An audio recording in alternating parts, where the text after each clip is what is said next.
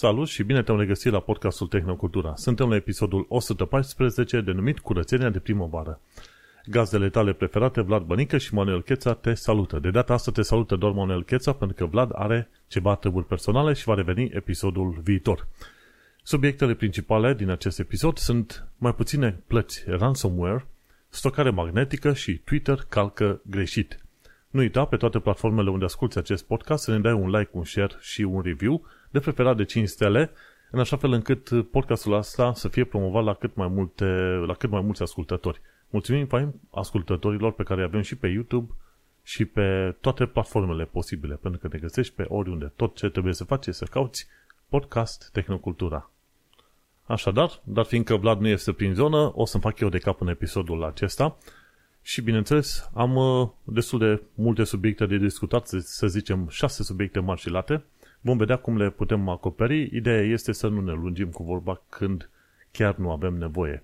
Și am numit episodul de față curățenia de primăvară, chiar dacă mai avem puțin până la primăvară, pentru că de obicei în perioada asta, ianuarie, februarie, martie, de obicei îmi curăț conturile online și de ce nu? Hai să promovez mai departe obiceiul ăsta și la ascultătorii podcastului Tehnocultura. Ce înseamnă să cureți contul online?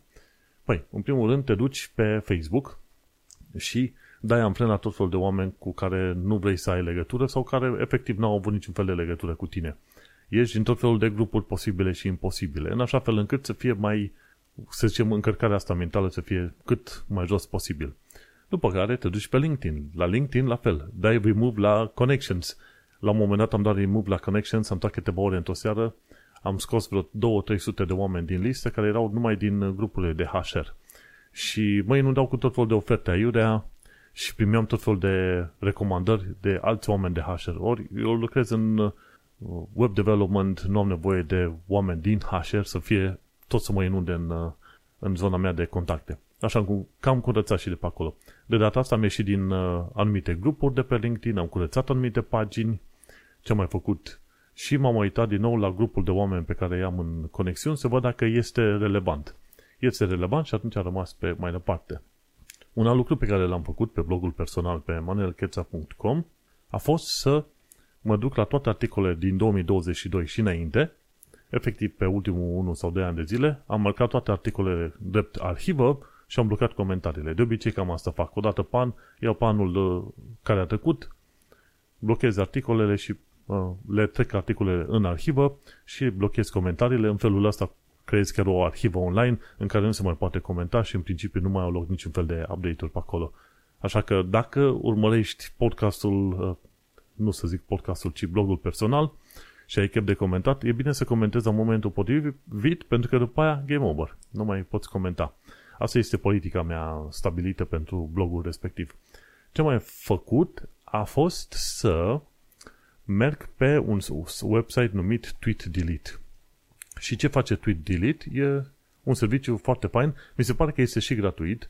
Este pe tweetdelete.net tweet t w e t delete.net da? tweetdelete.net și atunci, prin serviciul respectiv, ce poți face? Îți poți șterge, să zicem, tweet-urile tale. Pentru că se întâmplă că, de exemplu, am, uh, podcast, am uh, contul meu de Twitter l-am din 2010. E posibil să fi spus niște chestiuni care nu sunt foarte sănătoase pentru epoca noastră sau oriceva de genul ăsta. Și sunt destui oameni care, dacă la un moment dat uh, nu le-a convenit la cei dat share, una, două să găsească un tweet extraordinar de vechi, să scoată ochii cu ăla.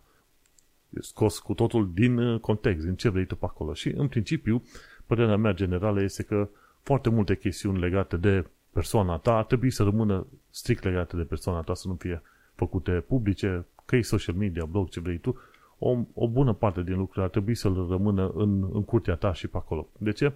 Pentru că din ce în ce mai mult și la angajări și în tot felul de situații, oamenii te caută online și poate nu-i convine că ai avut o exprimare la ceva. Ori vorba aia. Poate nu este sănătos. Tocmai de aceea, odată pe an aia fac, mă duc pe tweetdelete.net, iau arhiva de tweet de la Twitter, că poți să ceri arhiva de tweet de la Twitter, Hai să vedem unde găsești în mod specific. Te duci pe Profile, te duci pe More, pardon, te duci mai apoi Settings and Support, Settings and Privacy și după aia te duci Download an Archive of Your Data. Deci te duci pe More, settings and support, settings and privacy și după aia în dreapta de tot o să vezi undeva download archive of your data. Și după aia îți cere parola și după o zi, de obicei durează cam 24 de ore, primești o arhivă. Din arhiva aia foarte mare, te duci la un moment dat în un folder, că e un folder foarte mare cu tot felul de fișiere. Găsești un fișier numit tweets, tweets.js, adică Twitter, tweet-urile tale. Și acel fișier îl urci pe site-ul uh, tweetdelete.net la pagina slash upload, după care se face upload-ul. După ce au procesat ei acel upload, îți dă voie să ștergi tweet-urile, nu știu, mai vechi de o săptămână sau toate tweet-urile. Ai niște condiții pe care le poți selecta acolo. Și după ce ai făcut treaba asta, o să dureze cam jumătate de oră, o oră, poate chiar mai mult, ca, ca ei să reușească să steagă, șteargă toate tweet-urile pe care le-ai selectat tu. Și așa este bun. Mai ales în vest în care și angajatorii și tot felul de oameni se uită în, peste tot pe social media la tine, de ce nu îți faci și tu o curățenie? Pentru că merg pe ideea că dacă e ceva important de zis și pe care tu vrei să-l transmiți, în primul și în primul rând trebuie să controlezi tu narațiunea, cum ar veni, știi? Tu trebuie să fii la care spune povestea în modul în care vrei tu să o spui. Pe social media nu prea merge. Pe social media transmiți ceva ce vrei să transmiți. Ai un comentariu pe aici pe acolo, ai un status pe aici pe acolo și chestiile alea pot fi scoase din uh, context. De oricare, că e de dreapta, că e pe stânga, nu contează. Și dacă tu vrei să exprimi ceva în mod public, de ce nu fă pe blogul personal? Și cine este interesat să știe mai multe de tine, zici, domnule, du-te pe blogul meu personal, citește acolo, vezi ce vrei să afli despre mine și pe aia ne întoarcem și discutăm uh, pe anumite subiecte. Și tocmai de aceea, pentru mine, social media și cred că pentru toată lumea, social media ar trebui să fie doar un punct de conexiune puțin cu oamenii și în care să nu discuți prea multe chestiuni personale, pentru că la un moment dat s-ar putea să te incomodeze pe viitor. Și bineînțeles, social media nu trebuie să fie punctul în care tu să pierzi ore în fiecare zi și unde să tu, tu să creezi conținut în valuri enorme, pagini de după pagini, conținut care mai devreme sau mai târziu va fi șters, va fi închis, va fi suspendat, va fi disus, ce vrei tu pe acolo. Vrei să controlezi ceea ce creezi tu pe online? fă un blog, e gratuit, e foarte ușor și scrie acolo tot ce vrei tu. Nu o să vină la un moment dat Facebook sau Twitter să spună ok, nu ne place expresia folosită de tine sau cineva te-a raportat, îți închidem blogul. Nu o să fie treaba asta. Și așa, în fiecare an, undeva prin perioada asta, îmi fac curățenia de primăvară, cred că am vorbit și anul trecut la podcast, ca să, de ce nu, ca să-mi fac o prezență online ceva mai uh, cu minte, liniștită și plăcută. Desigur, în ceea ce privește ce am făcut în ultima săptămână, dacă să mă gândesc bine, am început să rejoc Ghost Warrior, era să zic Ghost Warrior, dar de fapt nu este Ghost Warrior, ci este Sniper Ghost Warrior Contracts 2. Este un joc foarte simpatic, e un shooter, în care, bineînțeles, dacă vrei, te poți împușca cu dușmanii pe după colț, așa, în stilul clasic cu uh, pușcă mitalieră, ce vrei tu acolo, dar este cu sniping e cu pușcă cu lunetă și atunci sistemul este puțin diferit și e chiar distractiv, relaxant, ușor, e prins pe dușmani în tot fel de poziții mai mult sau mai puțin comode. Și am început jocul ăla să-l rejoc pentru că misiunile nu durează mult și poți să le întrerupi cam uh, pe când vrei tu și te duci pe mai departe cu viața ta. Pe de altă parte, ce am aflat de curând, în ultima săptămână, din punct de vedere al uh, tehnologiei, am aflat că la televizoare și vezi, zic că am aflat pentru că nu am televizor acasă, vezi, sunt lucruri total noi pentru mine. Am aflat că la televizoare există o setare pe partea de audio numită Active Voice Amplifier. Și de ce avea nevoie de așa ceva? Am ascultat de curând un filmuleț de la Vox care spunea Why we all need subtitles now? De ce avem nevoie de subtitrări în momentul de față când ne uităm la tot felul de filme? Știi? Te uiți pe telefon, te uiți pe laptop, de foarte multe ori pui subtitrări. De ce? Pentru că, una la mână, sunetul din filme, filme este destul de slăbuț, așa, nu, nu auzi. Și a doua, oamenii când vorbesc, așa e ca și cum ar uh, mumbling, șușoti puțin de, așa și nu e foarte clar, ca, nu înțelegi foarte clar uh, ceea ce spun oamenii în filmulețul respectiv. De-aia mulți folosesc acele subtitrări. Și care ar fi problema? Problema principală este că tot felul de filme din asta sunt uh, theatrical releases, au fost făcute pentru teatru, unde în teatru ai, ce știu, 7, 10, 20 de boxe din alea, știi, Dolby Atmos, ce vrei tu pe acolo. Și în boxele alea, când ești în cinema, într-adevăr, ceea ce șușotesc ea pe acolo, ce, ce moșmondesc ei pe acolo, poți să auzi și să înțelegi, dar nu este la fel cu telefoane sau laptopuri. Și la fel nu este nici cu televizoare. televizoarele mai ales că au uh, boxele care fie dau în jos, fie dau în spatele televizorului și atunci sunetul nu este cel mai clar întotdeauna. Și atunci, printre tot felul de alte setări, undeva la audio, este ceva numit Intelligent Mode și acolo poți alege Active Voice Amplifier. Și setarea de la televizor va verifica anumite sunetele din uh, frecvență, din, uh, ce știu, din frecvențele umane, gen mi se pare de la 20 de Hz până la 3000 de Hz, ceva de genul ăsta, și pe alea le va amplifica. Nu cred că va face o treabă extraordinar de bună, dar cât de cât vei putea auzi vocea oamenilor ceva mai bine. Și există setarea asta. În caz că nu auzi de la filmele de la televizor, caută ceva legat de amplificarea vocii, Active Voice Amplifier și e ceva numit Intelligent Mode. E o setare interesantă, uite, poate data viitoare Vlad va reuși să-mi explice dacă o folosește și cum mi se pare setarea respectivă, dar cum nu e pe aici, vedem pe data viitoare. Și cam asta am făcut în ultima săptămână, ca să zicem așa, curățenie, puțin jocuri și bineînțeles să mai afla ceva despre televizoare. Desigur, aș putea vorbi ceva mai mult de dezvoltare web și ce vrei tu pe acolo, dar până nu primesc niște cerințe clare din partea publicului, n-am să vorbesc foarte mult de, de web, și cine știe de, despre ceea ce facem noi pe la muncă pe acolo, în genere, că nu pot să vorbesc în mod specific legat de proiecte. Până atunci n-am să discut prea mult, pentru că sunt subiecte puțin cam prea, să zicem, specifice, ca să zicem, pentru publicul larg pe care îl avem noi la podcastul Tehnocultura. Avem și geek și între ascultători, dar avem și oameni simpli care vor să mai afle o, o știre sau să înțeleagă o anumită chestiune despre tehnologiile din ziua de astăzi. Așa că mergem mai departe la prima știre de astăzi, și anume de la The Verge, mai puțin ransomware plătit. Știrea asta de la The Verge chiar m-a bucurat și abia așteptam să vină ziua aia în care apare știrea asta. E ca situația în care mă plimbam undeva prin anii 95-96 prin Sfântul Gheorghe, în județul Covasna, orașul natal, da? Și mă uitam la multe Daci din alea model vechi 1310, zic, abia aștept să vină ziua în care nu o să mai fie atât de multe table din asta pe stradă. Și bineînțeles a venit și ziua aia, așa că și în cazul nostru de la The Verge aflăm că se plătește mai puțin ransomware, adică cu undeva 47% mai puțin ransomware. Mi se pare de la un an la anul. Și este o știre foarte îmbucurătoare, pentru că noi aici la podcastul ăsta dintotdeauna am zis, măi, dacă ești în situația de a plăti ransomware, e bine să nu, plă, nu plătești ransomware. Și de ce? Pentru că în primul și în primul rând, ransomware-ul ăsta se va plăti prin sisteme destul de complicate folosindu-te de criptomonezi. Și pentru asta trebuie să înveți despre criptomonezi, cum să setezi criptomonezile, cum să faci transferurile și tot fel de chestii. E, e multă muncă, ok?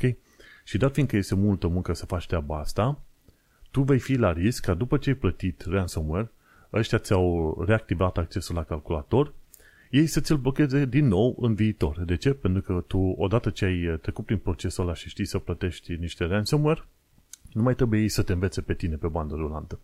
Și așa că devi, riști să devii victimă. Odată ce ești o victimă a cyber, cyber orice vrei, sunt șanse mari ca să fii de mai multe ori victimă, 2, 3, 4, 5 ori. Tocmai de aceea, în momentul în care ești victima ransomware și este confirmat, sfatul general dat de toată lumea, inclusiv de noi pe aici, mai nu plătești.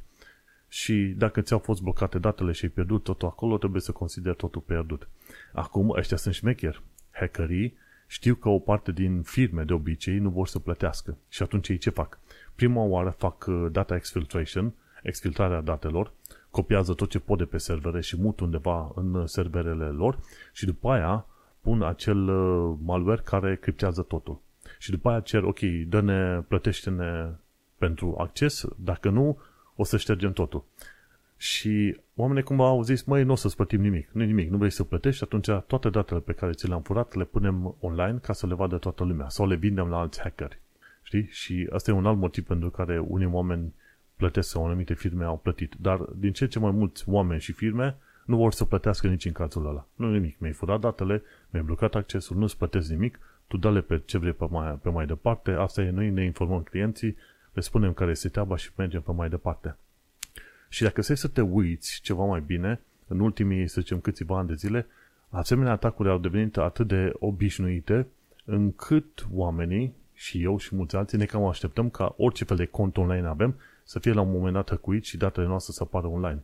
Și pe măsură ce chestia asta devine o normalitate, ghiși ce se întâmplă. Firmele nu se mai văd nevoite să plătească acel ransomware pentru că oamenii cumva se așteaptă să se întâmple chestii negative, după care ok, s-a întâmplat, au apărut datele mele acolo, oricum mă așteptam pentru că asta e viața și lumea în care trăim, nu facem scandal mai departe, eventual ne schimbăm conturile, dar nu facem din asta un dezastru extraordinar. Și atunci efortul hackerilor se cam duce pe apa sâmbetei și nu, nu mai primesc bani. Și văd că încetul cu încetul încep să, să primească tot mai puțin bani. Cifra asta de 47% scădere este un lucru foarte bun, iar cei de la The Verge atrag atenția că, de fapt, nu e numai de la faptul că oamenii au refuzat să plătească, ci e și de la faptul că oamenii au început să fie din ce în ce mai bine pregătiți. Și mai bine pregătiți, cum te pregătești împotriva ransomware sau hacking, ce vrei tu? În primul și în primul rând, îți creezi, să zicem, uh, o suită de programe și tool pe care le folosești pe bandă rulantă ca să fii cât de cât bine protejat. După aia îți antrenezi angajații ca să fie și aia cât de cât bine protejați. Și când îți antrenezi angajații, ai și propria ta echipă de cyber security care trimit și fac phishing intern în firmă să vadă care angajați ar fi mai probabil în a, în a cădea victimă, ca să zicem așa. Și atunci faci și tot, tot felul de training-uri din astea. Chiar și la noi la firmă, fiind firmă de fintech, de financiară, numai ca să intru în calculatorul meu de zi ca să lucrez, trebuie să bag parola de câteva ori în câteva sisteme pe acolo. Și e extraordinar de strict. N-am voie nici pe e-mailul meu de personal, gen Gmail sau alte chestiuni. Nu pot să transfer fișiere de pe muncă pe casă sau viceversa. Deci e atât de, e atât de strict încât ai zice că te-ai dus, nu știu, undeva în Fort Knox, ceva de genul ăsta, știi, ești, ai acces direct la trezorerie. Și firma asta, așa, materie de bani, de ce vrei tu, este mare, este faină, dar dat fiindcă este în fintech, este întotdeauna la risc de a fi atacată cu phishing și ce vrei tu. Și din când în când, echipele interne de securitate trimit phishing către angajați aleși random. Și după aia îi detectează și după aia, ok, hai să facem un instructaj, ce vrei tu pe, pe acolo. Și asta este unul dintre motivele pentru care unii oameni nu ajung să mai plătească. De ce? Pentru că sunt deja protejați. Nu ajung în punctul în care să fie atacați, hăcuiți, cum vrei tu pe acolo. Un alt punct care îi poate proteja pe oameni, gen firme, să nu mai, fi, să nu mai plătească acel ransomware, este faptul că au backup-uri. Și atunci, ce înseamnă? Ok, mi-ai rupt, mi-ai spart uh, contul, mi-ai blocat totul, ei bine, am un backup, șterg totul și pe aia pun în loc și continui. Înseamnă multă muncă, dar asta este. Și tocmai de aceea, îți dai seama, tot ceea ce au făcut hackerii ăștia, de obicei din Rusia, la sprijinul și sub acceptul, să zicem, guvernului rus, au, ce au făcut în ultimii câțiva ani de zile a fost să creeze în vest, cel puțin, sisteme din ce în ce mai bune care se protejează împotriva hacking-ului. Și dat fiindcă firmele, enterprise-urile, așa companiile, încep să folosească asemenea sisteme din ce în ce mai mult, ei, pe măsură ce asemenea sisteme sunt folosite mai mult în firme, vor ajunge și niște tool ceva mai ieftine pentru utilizatorii obișnuiți și cunoașterea sau, să zicem, informațiile generale legate de acest hacking ajung până la urmă și la Microsoft și Windows-ul devine actualizat și să facă produse din ce în ce mai bune. Într-un fel spus, acei hackeri cumva au antrenat întreaga lume vestică să-și creeze sisteme din ce în ce mai bune. Și o să vezi, la anul și mai puțini oameni o să plătească ransomware și după aia și mai puțin pe mai departe. De ce? Pentru că oamenii vor deveni din ce în ce mai învățați. Cum ziceam și aici, una dintre chestiile pe care o faci, face personal să te protejezi împotriva hacking-ului este să ai two-factor authentication. Chiar și SMS-ul este mai bine să-l ai decât să nu ai niciun fel de two-factor authentication. Pentru că riști foarte mult să îți pierzi contul dacă nu ai two-factor authentication. Și atunci, bineînțeles, mai bun decât two-factor authentication este sistemul de passwordless, cu passkeys. Dar uh, mai durează până să se ajungă pe acolo și am demonstrat că până la urmă poți cu, ce știu, cu Windows Hello în uh, o, sistemul tău de operare în Windows 10 să te loghezi într-un uh, în contul tău de Microsoft. Este posibil și el bate inclusiv two-factor authentication și atunci singura chestie care se poate face, cineva trebuie să hăcuiască calculatorul pentru a ajunge pe site-ul tău. Ori hăcuirea calculatorului tău e nițel mai dificilă, într-un fel, decât contul tău de online. Și așa că, pe măsură ce mai trece timpul, cred că vom uh, ajunge la un moment dat într-o câmpie în asta a calmului pe următorii câțiva ani de zile până când se vor găsi metode noi de, de atac. Dar cam asta e. Mai puțin ransomware plătit, a venit și ziua aia și sper să vină ziua în care nu numai se plătește mai puțin, ci în care și autoritățile chiar reușesc să identifice, să distrugă calculatoarele atacatorilor. Legat de protecție personală, am discutat adesea pe aici că oamenii din când în când își fac uh, parole sub formă de formule, știi? Câteva cuvinte așa, după aia o secvență așa și o secvență altfel. Și atunci oamenii ar trebui să se gândească nu că formulele lor sunt complicate, ci că singurul motiv pentru care n-au fost săcuiți până în momentul respectiv este că este că un virus, malware sau un hacker n-a fost cu adevărat interesați de ei. Și atunci, de cele mai multe ori, e bine să te gândești că aproape orice ți-ai ales tu este, este vulnerabil, mai ales dacă ai ales pe formulă, să zicem ceva de genul ăsta, știi? Câine roșu, arond, uh, YouTube, YouTube 1, de exemplu. Asta e o formulă destul de proastă. Și de ce? Pentru că în momentul în care cineva ți-a aflat detaliile de pe YouTube și e câine roșu arond YouTube 1 sau ce știu ce altă, altă literă și caracter vine după aia, poate să-și dea seama, hopa, ăsta folosește o formulă și foarte mulți oameni sunt așa care folosesc formule de genul ăsta. Și odată ce un cont e spart, poți să bănuiești că tot, toate conturile posibile îți vor fi sparte în cel mai scurt timp posibil. De-aia este important de gândit la ideea de passphrase, știi, în limba engleză zice o frază, parolă, gen te gândești, știi, ceva de genul Ana are mere, Brașovul are pere, știi, și atunci e prima literă A, A, M, B, A, P și după aia mai pui litere și caractere cedețele și important este că parolele cu cât sunt mai lungi, cu atât sunt mai greu de spart, chiar dacă e vorba de parole ceva mai simple. De aceea sunt unii oameni care recomandă parole de 14 caractere sau ce vrei tu acolo, chiar dacă sunt, să zicem, litere mai simple și ar fi mai ușor de descoperit. Tot legat de parole, bineînțeles, ideal ar fi să poți folosi un password manager, cum e Bitwarden. LastPass a avut ceva probleme că nu a reușit să-și protejeze foarte bine master password și atunci a fost hăcuit și acolo a fost o problemă destul de mare. Dar până la urmă, password manager sunt adevăr sunt uh, chiar mai utile decât parole în asta lungi oricine știe, la un moment dat uh, va trebui să faci un fel de... sau să nu folosești formulele alea.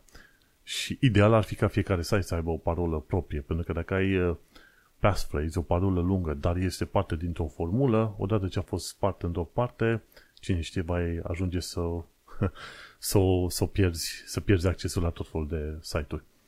Așa că, deocamdată, two-factor authentication, password managers și cine știe poate cât de curând passkeys acele passwordless, uh, sistemele alea passwordless.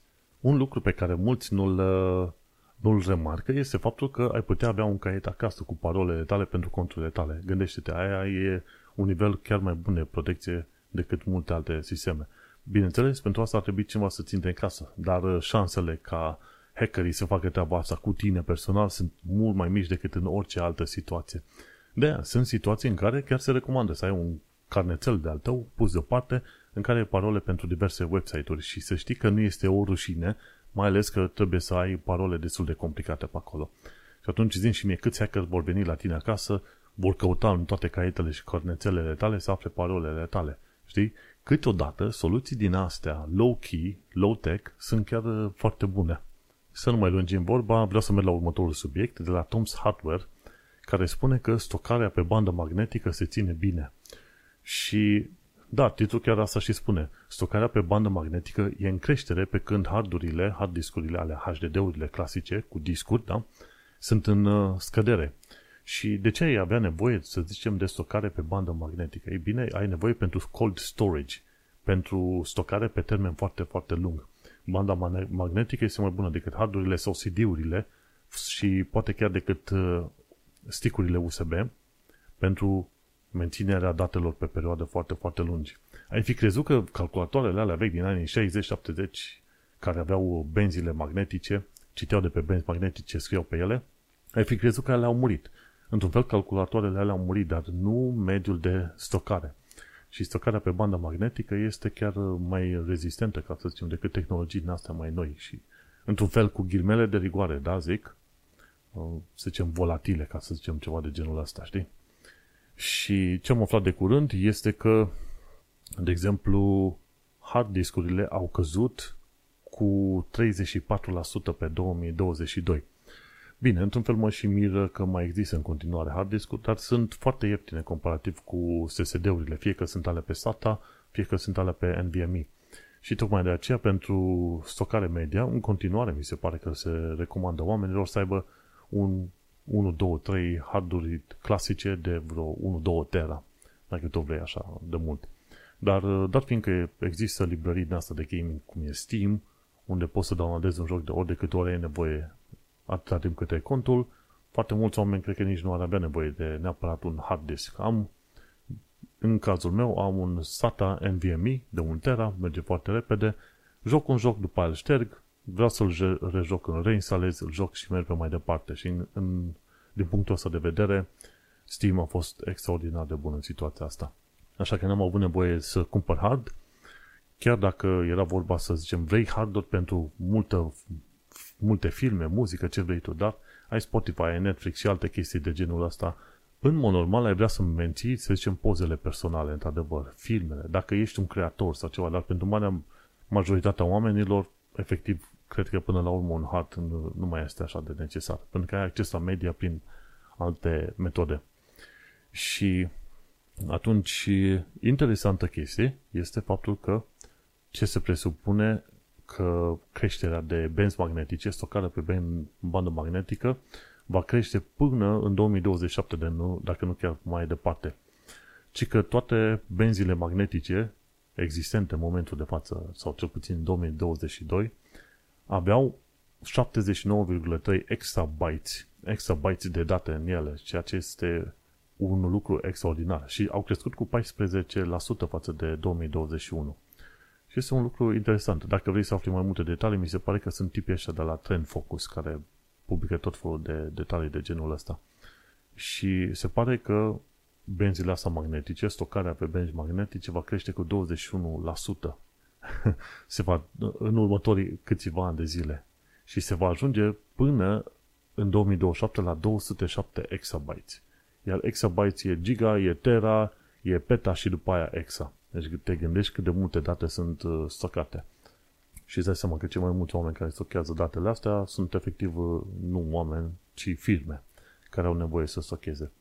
Și în principiu, cum este acest uh, cold storage, să zicem că ai cold storage la AWS, te duci la ei și le spui, ok, am datele astea salvate la voi, aș avea nevoie să mi le aduceți înapoi, să-mi prezentați, nu știu, folderul XYZ sau cantitatea asta de date. Și după aia zici, ok, am primit request-ul, așteaptă o zi sau două sau o săptămână și atunci putem să-ți prezentăm datele în formatul în care vrei tu. Aia înseamnă cold storage, nu poți să accesezi imediat. Și, de exemplu, dacă stai să te gândești foarte bine, ce firme fac asemenea benzi magnetice în continuare? Și, bineînțeles, nu te-ai fi gândit, uite, IBM în continuare face asemenea benzi magnetice. Mai o firmă HPE și o altă firmă Quantum. Și, în special, benzile astea magnetice, cum am zis, sunt folosite de firme, dar de foarte multe data centere. Și data centerele, cine le menține în picioare? Ăștia mari, gen Microsoft, Google, AWS și încă mulți alții pe acolo. Dar, uh, uite, vezi, IBM în continuare există și își face, să zicem, uh, norma de tehnologie și ce vrei tu pe acolo. Și ce este interesant, și că fiecare asemenea casetă, pentru că benzile astea magnetice sunt sub forma unei, unei casete destul de măricică, așa ca să zic așa. Dacă stai, chiar arăta o casetă în asta magnetică în comparație cu o sursă din calculatoare. Și e chiar măricică. Acum nu am găsit detalii exacte pe aici în materie de dimensiuni, ce ai 10 pe 10 cm pe vreo 2-3 cm, ceva de genul ăsta. Fiecare asemenea casetă magnetică poate stoca undeva până la 580 de giga de de 580 de terabytes de date, și că de 30 de ori mai mult decât hardurile obișnuite. Îmi place de Tom's, Hard, Tom's Hardware pentru că ei publică tot felul de informații în asta pe care le consider eu chiar uh, relevante. Deci, o asemenea casetă în asta stochează 580 de terabytes de date. De 30 de ori mai mult decât hard discurile obișnuite. Bineînțeles, e mai greu să citești date de pe alea, și bineînțeles, de ce? Pentru că, în primul și în primul rând, scrii date în mod secvențial și le citești în mod secvențial. Pe când pe hard discuri poți să citești date, datele mai repede. Tot ce ai de făcut e să învârți discul și pe de altă parte să învârți și capul de citire și scriere. Și atunci să învârți, să pivotezi capul de citire și scriere. Și așa e mai rapid decât uh, benzile astea magnetice, știi? Și ce este interesant de aflat este că hard discurile au scăzut în uh, folosire, în folosință și în pragul ăsta, în sectorul ăsta de consumer, de oameni obișnuiți, dar și în partea de data centere. deci au căzut uh, foarte sănătos. Și că Seagate, Toshiba și Western Digital au trimis vreo 35 de milioane de harduri anul trecut, adică au vândut, dar cu, au vândut cu 40% mai puține decât, ce, decât în ceilalți ani. Și, de exemplu, în momentul de față, dacă anul trecut, uh, să zicem, uh, hardurile stocau vreo 165 de exabytes de date, acum au scăzut cu 30%, undeva pe la 110 exabytes de date. Și așa că se pare că în continuare hardurile vor fi cam uh, aruncate la gunoi. În continuare. Deocamdată știi cum e. Ca orice fel de tehnologie, înainte ca tehnologia aia să dispară complet, mai are un ultim suflu. Știi că era o vreme în care hardul de 1 tera păreau extraordinare și acum au făcut, uh, mi se pare, Toshiba hardul de 30 de giga, ceva de genul ăsta, 30 de tera, pardon. Și atunci 15-20 de tera, dacă să mă gândesc mai bine. Și atunci te gândești că, așa, cu ultima suflare, hardurile, uite, ce dense, ce simpatice, ce vrei tu pe acolo. Dar s-a dus vremea lor, efectiv s-a dus vremea lor. Și acum este vremea altor tehnologii în funcție de situații. Și cam atâta este vorba legat de asta. În continuare, uite, vezi, sunt casete cu bandă magnetică pe care stochezi, se stochează datele tale, efectiv, ce știu, e mail tale vechi de la Gmail ori fi pe o asemenea casetă undeva în, în buncărele de la IBM, cine știe. Hai să mergem pe mai departe la următoarea știre și anume este vorba de știrea de la tot Tom's Hardware legată de rutele Wi-Fi care au fost folosite pentru a detecta perso- persoanele dintr-o încăpere. Și este foarte interesant, câțiva cercetători s-au folosit de două detectoare în astea Wi-Fi ca să afle câți oameni sunt într-o anumită încăpere și în ce poziții stau, că sunt pe scaun, în picioare, cu mâinile, ce vrei tu pe acolo. Și după care s-au folosit de un tool AI ca să interpreteze semnalele primite de la cele două rutere. Și ceea ce trebuie să știi este că până la urmă oamenii sunt în mare major, lor majoritate așa, fizică, materială, ce vrei să-i spui, apă. Și atunci, această apă, când undele Wi-Fi trec prin uh, oameni, că efectiv trec prin oameni, la fel cum trec și prin pereți, are loc o anumită atenuare. Chiar și o reflexie, cumva, reflexie și, re, reflexie și refracție, cumva. Și în felul ăsta, la un moment dat, dacă ai uh, senzori suficient de bine puși în cameră, cum sunt astea două Wi-Fi-uri puse în două, în două colțuri diferite ale camerei, și un algoritm potrivit, poți să-și dai seama de câți oameni sunt în, uh, în cameră și în ce poziții stau. Deci chestiunile astea sunt mai mult decât SF dacă stai să te gândești pe acolo, pentru că nu le vezi în filme.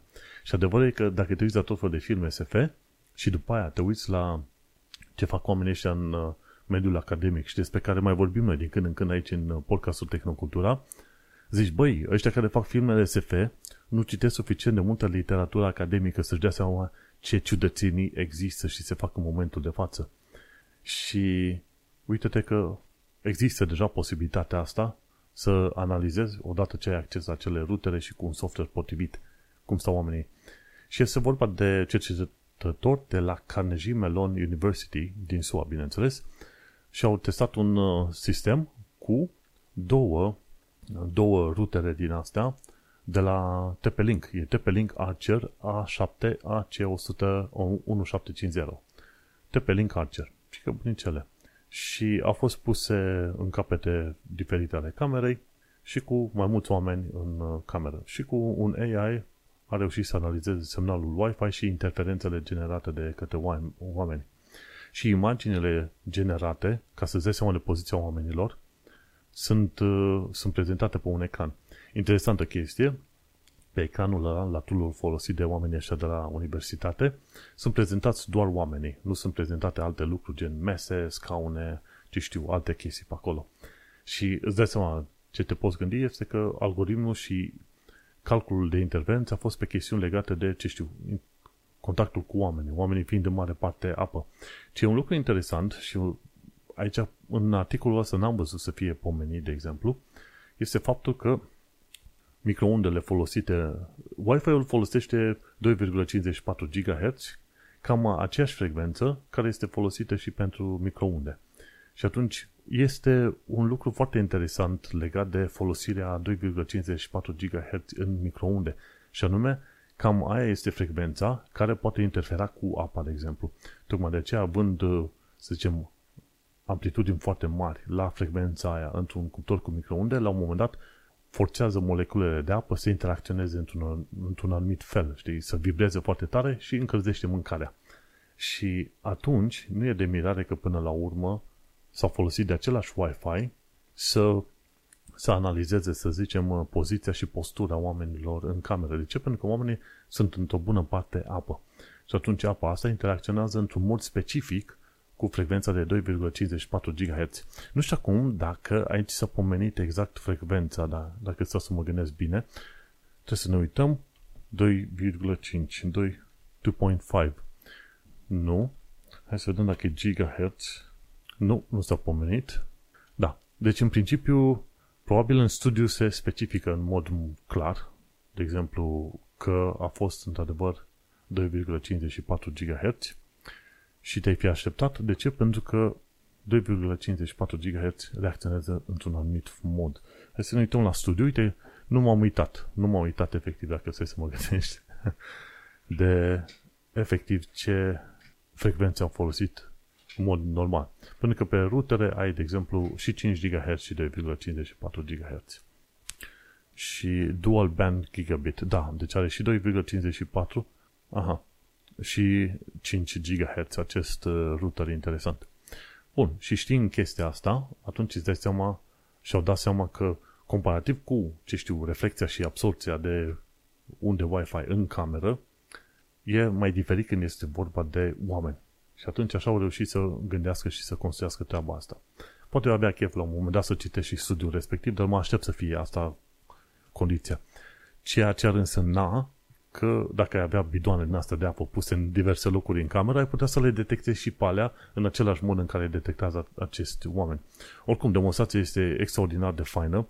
Ruterele alea costă fiecare doar 30 de dolari și uh, e interesantă chestia că aici pomenească, ci că n-ai nevoie de, de exemplu, uh, lumină ca să detectezi oamenii. Bineînțeles, n-ai nevoie pentru că lumina e de o frecvență mult mai mare la ordinul lumina vizibilă undeva cât 300 de nanometri până la 700 de nanometri și asta se traduce de la lungime la undă în frecvență în terahertz. Și atunci n-ai avea nevoie de lumină neapărat până când ăsta e la 2,54 GHz e mult sub infraroșu, ca să zicem așa ceva. Și este foarte interesant, pentru că nu ai avea nevoie nici măcar de infraroșu ca să detectezi oamenii într-o cameră.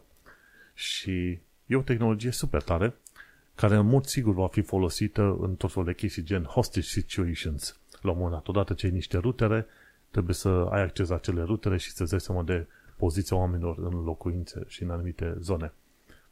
Bineînțeles, poți să testezi și cu 5 GHz, dar la 5 GHz este vorba de interferența, ce știu, mai puternică cu obiectele din jur și cred că n-ai obține atât de multe date și atât de eficiente date legate de, ce știu, de prezența oamenilor într-o încăpere. Super tare. E pe același nivel, cercetarea asta în momentul de față, ca să zic așa, este pe același nivel cu camerele care pot să filmeze lumina în zbor, efectiv, pulsurile laser în zbor, la 10 10.000 de miliarde de cadre pe secundă, există tehnologie în asta tot în California, sau cu, cu ce știu, înregistrarea unui mesaj doar prin semnalul vizual. De exemplu, ai o, o lumină, un laser care, îl, care bate către un ambalaj într-o încăpere închisă, deci cu geamuri închise, unde oamenii vorbesc, vibrația din ceea ce vorbesc oamenii aia se transmite la ce știu, ambalajul respectiv și cu un uh, laser foarte precis poți să-ți dai seama în funcție de cum vibrează ce vorbesc oamenii în camera respectivă. Deci invenția asta e cam pe direcția respectivă. Și ar fi bine ca ăștia să citească cei care fac filme SF, să urmărească ceva mai mult uh, grupurile astea academice, pentru că o să vezi, o să vezi filme și chestiuni foarte faine, dacă fac treaba asta, dacă. Deocamdată realitatea bate SF-ul. Uite că am luat o mică pauză și am citit puțin din uh, acel studiu prezentat și linkuit în articolul celor de la Tom's Hardware și din ce am reușit să mă uit, într-adevăr a folosit 2,54 de GHz și au spus clar că 7 GHz și 5 GHz folosite în alte studii nu au ajutat foarte mult pentru că nu au putere de penetrare așa de mult pe cum are 2,4 GHz, pardon, nu 2,54. E o mică diferență între, aici e greșeala mea, erată, trebuie să punesc, 2,4 GHz la rutere și 2,54 de GHz la microunde, dar mă aștept să fie cât de cât aproape și interferențele astea legate de apa, din consistența oamenilor, cât de cât aștept să se aplice. Și, revenind, n-au pomenit de ce, de exemplu, 2,4 GHz este mai bun decât alte frecvențe, decât că, ok, alte frecvențe fiind mai mari, nu reușesc să penetreze atât de mult, așa, atât, atât de bine obiectele. Și ne-a explicat de ce e mai bine 2,4 în alt, din alte motive. În fine, ideea e că bănuiesc că motivul pentru care într-adevăr funcționează interferența asta este că interacționează cu apa din corpul uman. Nu știu de câte ori ai încercat la un moment dat să punești mașina și ai pus, să zicem, la un moment dat, ce știu, nu merge telecomanda, să deschizi ușa de la mașină și ai pus după aia telecomanda undeva la gât în jos orientată către craniu, ai pornit și după aia la un moment dat s-a, ai reușit să, să pornești mașina de la distanță. Am, am văzut la un moment dat un experiment din ăsta, nu știu cine are mașină, poate îl testează și cumva craniul și creierul, care în mare parte e apă, da? e folosit ca un fel de lupă sau lentilă pentru semnalele astea Wi-Fi sau radio și atunci se transmit uh, pe o distanță ceva mai mare sau mai focusat. Era un experiment, n-am, n-am găsit site-ul nu mai găsesc și nu mai știu pe unde era ăla. Cred că era pe la BBC făcut, n-am nicio idee. Dar e distractivă chestia aia. De știu și de văzut. Hai să mergem la știrile pe scurt. Bineînțeles, aici o să vorbesc un minut, două mai mult decât știri pe scurt. De la TechDirt am aflat că Twitter nu, va, nu, vrea, nu vrea clienți terți. Și dacă ai aflat de scandalul vechi cu Musk și Twitter, probabil că la un moment dat ai aflat și de faptul că Twitter nu mai au au blocat accesul API pentru tot felul de aplicații care creau un fel de Twitter duplicat, ceva de genul.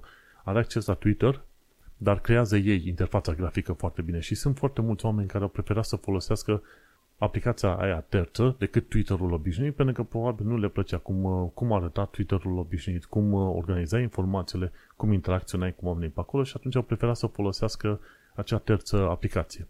Și de curând Twitter a zis că o, nu chiar a zis, a și blocat accesul la aplicațiile terțe pentru că nu vor ca alți, alți oameni, alte firme să creeze, să zicem, un produs care e în competiție cu Twitter. Ori dacă să să te uiți bine, aplicațiile alea terțe nu erau în competiție cu Twitter, erau în competiție cu interfața grafică de la Twitter, nu cu Twitter. Pentru că funcționalitățile de Twitter, până la urmă, de la Twitter vin, nu din altă parte. Ori cu noua conducere pe acolo, se pare că e un om care nu prea înțelege foarte bine ideea de social media și Uh, ce ar însemna la un moment dat să creezi o platformă. Și o perioadă bună Twitter chiar era așa deschis să zică ok, deschidem, avem un API foarte fain și atunci poți să construiești o interfață nouă peste Twitter pentru că până la urmă tot la Twitter te întorci pentru date și interacțiuni. Tot prin serverele Twitter. Poți să faci alte aplicații cu autorizare, să ai acces la alte detalii pe acolo, știi? Și atunci transformi Twitter-ul dintr-o aplicație de social media, dintr-un website de social media, în, efectiv, într-o platformă. Și asta este visul tuturor firmelor, toate în afară de Elon Musk, se pare, să creeze o asemenea platformă ca, care să fie, să zicem, uh, punctul de bază sau baza pentru multe alte servicii și programe și, ce știu, aplicații, ce vrei tu pe acolo. Dar se pare că au blocat chestia asta și încetul, încetul tot mai mulți oameni se vor duce mai departe, vor pleca de pe Twitter. Eu mai folosesc Twitter-ul ca să îmi pun linkurile de podcasturi pe acolo și, bineînțeles, poate să mai comunic puțin cu unii cu alții, dar uh, utilizarea mea Twitter este foarte, foarte redusă. Din când în când, dacă vreau să aflu ceva mai nou de Londra, ce s-a întâmplat în ultima oră, că a fost un accident pe undeva sau un incendiu, mă uit repede pe Twitter și sunt șanse ca cineva să publice ceva de genul ăsta și aflu mai repede decât pe știrile obișnuite. Dar alte chestii, nu. Twitter-ul nu este be all and end all, ca să zic așa și niciun fel de rețea social media, după cum bine știi, așa cum am început și episodul de față. Și așa că Twitter în continuare își creează antipatii din partea oamenilor, tocmai pentru că blochează accesul, se comportă urât cu proprii angajați și bineînțeles, nu știu dacă ai observat mai nou, pe mobil te bagă pe partea aia și, și nu numai pe mobil și pe desktop te bagă pe, pe segmentul ăla de For You. Pe când pe toată lumea interesează să vadă pe partea de following și în mod uh, cronologic, în, uh, în sens invers al timpului. Și nici nu știam că la un moment dat au introdus opțiunea asta de For You până când au început oamenii să se plângă. Băi, nu mă mai băga pe For You, vreau pe partea de following, pentru că aia îi urmăresc eu. For You, for you pare să fie o chestie din asta, cum îi zice, uh, algoritmică, pe când chestia asta cu following pare să fie o chestie cronologică. For You mi se pare că au luat-o din alte părți. Mi se pare că alte probabil TikTok și alte servicii de genul ăsta au o chestie de asta, gen For You. Și dacă ceva merge pe o rețea, nu înseamnă că va merge și pe cealaltă rețea. Deci când, când văd pe oamenii ăștia cât de lene sunt, că sunt UX, că sunt designer, că sunt manager, că sunt ce sunt pe acolo, la toate firmele astea de social media, când îi văd cât de lene sunt, văd că ceva a fost introdus de o anumită firmă, repede să introducă și ei, pentru că competiția a introdus funcționalitatea aia, mie mi se pare o prostie extraordinară.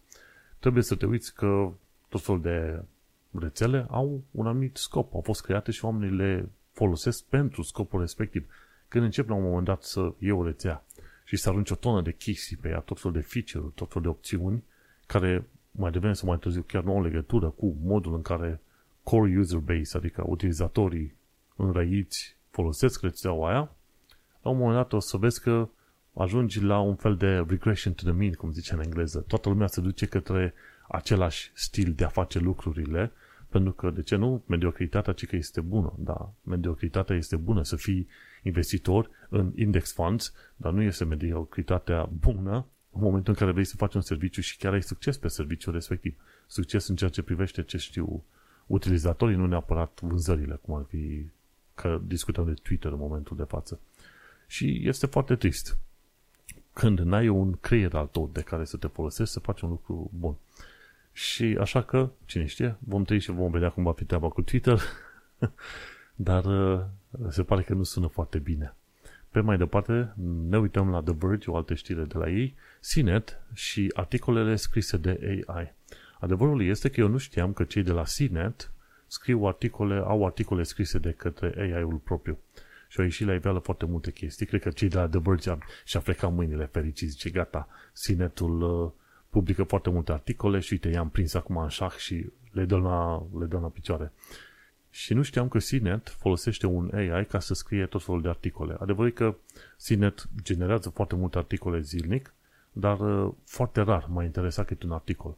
Și se pare că o parte din articolele scrise de AI erau neverificate, cu informații false, cu exprimări greșite și cu gramatică îndoielnică, să zicem așa ceva. Și, până la urmă, a ieșit la iveală treaba asta, Sinet a promis că nu mai face și atunci vom trăi și vom vedea. Adevărul că e, e distractivă treaba asta, să folosești AI în tot fel de chestii, fără să-ți dai seama în mod real la ce te-ar putea ajuta.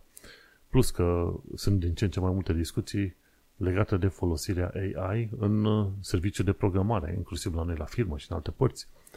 Cei din uh, management se gândesc dacă să folosească orice fel de serviciu de AI, cum e GitHub Copilot, ori ChatGPT sau ce vrei tu, în serviciu de development, de scriere de cod, de ce vrei tu pe acolo.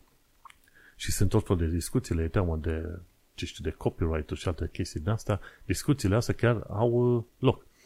Și mai devreme sau mai târziu, în mod clar, aici la Tehnocultura, noi suntem siguri că AI va fi folosit și pentru programare și că chestiile astea se vor calma mai devreme sau mai târziu cu certurile. Să nu folosim AI. Nu, vei folosi pentru că te va ajuta. Nu vei face, nu va trebui să scrii sau să faci o tonă de chestiuni, să zicem, plictisitoare, banale, amărite. Vei fi acolo și îți vei folosi creierul ca să te asiguri că ceea ce a generat acel AI este corect și utilizabil. Și cam asta e. Se pare că cei de la sine nu s-au folosit de creierul lor, pentru că articolele scrise de AI nu erau verificate cum trebuie de editori și atunci informații false au fost transmise, textul a fost scris prost, exprimarea proastă și gramatica greșită. Așa că, ups, Sorry, Sinet, dar uh, probabil o să te scot din sursele mele mai devreme, mai devreme sau mai târziu. Chiar apăruseră la un moment dat niște articole care spuneau următorul tău angajator sau persoană de HR va fi un AI. Nu ar fi de mirare, pentru că deja în momentul de față există AST, ceva Automated Screening Technologies, pentru tot felul de website-uri de CV-uri, de recrutare. Dacă CV-ul tău nu, nu este într-un anumit format și nu are cuvintele potrivite, nu trece de serviciile alea de Automated Screening Techniques, tools sau ce vrei tu pe acolo și atunci un reviewer uman nu ajunge să vadă CV-ul tău ever. Ca idee, de exemplu, dacă ai CV în format Uniunea Europeană în UK, de cele mai multe ori nu vei primi niciun fel de request pentru că formatul este dificil, diferit și informațiile pe care le introduci în CV-urile de UK, în CV-urile de Uniunea Europeană, nu sunt relevante deloc pentru UK și atunci e bine să îți pregătești CV-urile pentru țara în care ești și pentru tehnologiile pe care serviciile respective le folosesc. Și ca de fiecare dată eu întotdeauna pun o secțiune de keywords chiar la undeva la finalul uh, CV-ului ca să se știe ceva mai multe informații, gen ok, am lucrat HTML, CSS, JavaScript plus restul de alte prostioare pe acolo. Da, din ce în ce mai mult AI, tehnologiile astea automate încep să verifice și să controleze viața noastră de zi cu zi. Și o ultimă știre de la Linus Tech Tips, Windows are multe chestii mișto. Și adevărul este că dacă ți să te gândești, dacă chiar vrei să folosești Windows-ul în toată puterea lui, cine știe, tot felul de setări, programe, ce vrei tu pe acolo, într-adevăr mai trebuie să instalezi niște programele care să te ajute, dar Windows-ul face foarte multe lucruri și în comparație cu Mac, într-adevăr ai flexibilitatea mai mare. Pentru asta trebuie să fii dispus să înveți mai mult și să faci ceva mai multe chestii pe Windows-ul tău. Nu să lași, lași așa amuret cum este, știi? Și am văzut câteva chestii de genul ăsta, Task Scheduler, ci că poți să-l modifici de, știi cum e, ăsta Task Manager, dar ai și un Task Scheduler în uh, Windows. Poți să ai Fancy Zones, de exemplu. Fancy Zones, știi că în mod normal poți să tragi ferestrele de programe într-o parte sau în alta. Și atunci, ok, îți programele respective, ferestrele respective ocupă jumătate sau un sfert, dar cu Fancy Zones poți să ocupi și mai mult spațiu sau într-un, mod, într-un uh, grid ceva mai interesant, doar uh, un sfert din sfert sau ceva de genul ăsta, foarte faină treaba asta. Și poți să ai și un fel de spotlight bar, cum este în Mac. În Mac dai, când dai pe alt sau comand spațiu, îți apare un search, care search-ul ăla se comportă ca un fel de omnibar. Și chestia asta poți să faci și pe Windows dacă instalezi ceva uh, Run, cred că așa se numește, un tool uh, foarte interesant de folosit. Și mai sunt uh, tot felul de chestii. Process Explorer care poate fi instalat și e mai mișto. E Windows Subsystem for Linux și e foarte interesant că poți să ai efectiv programe Linux și programe Android efectiv în, uh, în Windows în momentul de față. Ce mai poți avea? E SSH, SSH pentru programare și tot felul de keyboard shortcuts, shortcut-uri de, de, din asta, de tastatură pe care le poți folosi. Ce am învățat de curând când am uitat la asta, un shortcut este foarte interesant pentru screenshot, dar nu pentru tot ecranul. Știi, pentru tot ecranul apeși pe tasta print screen. Pentru o anumită fereastră apeși pe alt print screen și atunci îți face doar pentru fereastra curentă. O chestie care nu știam și vorba aia, mă dau mare calculatorist. Dar vezi, Windows-ul te poate surprinde cu tot fel de chestiuni chiar după atâția ani de zile de folosire. Și de aia zic că filmul ăsta e de vreo 16 minute, dar chiar merită să te uiți. E de la Linus Tech Tips pe YouTube și se numește Windows Doesn't Suck. E foarte fain, uită-te, pentru că, în mod sigur, o să te ajute să-ți faci viața ceva mai bună cu, în folosirea Windows-ului. Și uită-ne la final de episod, pentru că nu mai avem alte lucruri de zis. Nu uitați, sugestii, reclamații, ce vreți, se pot uh, trimite pe tehnocultura.com. Mai am încă linkul acolo pentru sondajul Te- Tehnocultura, pentru cine e interesat, tehnocultura.com slash sondaj. Nu cerem e-mail, nu cerem nume, nu cerem nimic, doar câteva idei, păreri de la oameni ca să mai știm și noi pe unde stăm și ce facem uh, mai bun și mai interesant pentru voi. Pe mai departe, la Shameless Plugs, pe Vlad îl găsim pe Digitanalog, pe YouTube și chiar de curând mi se pare că a pus un uh, filmuleț nou. Ci că este, stai să mă gândesc bine dacă văd ce a pus el, este formația roșu și negru, albumul cu vopsele și este un rip vinil de vreo 70 de, pardon, 7, de 47 de minute, ci că era să zic 74, nu, de 47 de minute. Și cine este fan vinilul, de ce nu poate să asculte formația roșu și negru, albumul cu vopsele. Iar pe mine mă găsiți pe manuelcheța.com unde am și podcastul Un român în Londra pentru cine e interesat să afle chestiuni legate de Londra, viața în străinătate și, ce știu, diverse impresii total subiective de ale mele legate de viața în UK. Uh, Îți mulțumesc că ai ascultat episodul 114, curățenia de primăvară. Noi ne mai auzim pe data viitoare. Succes!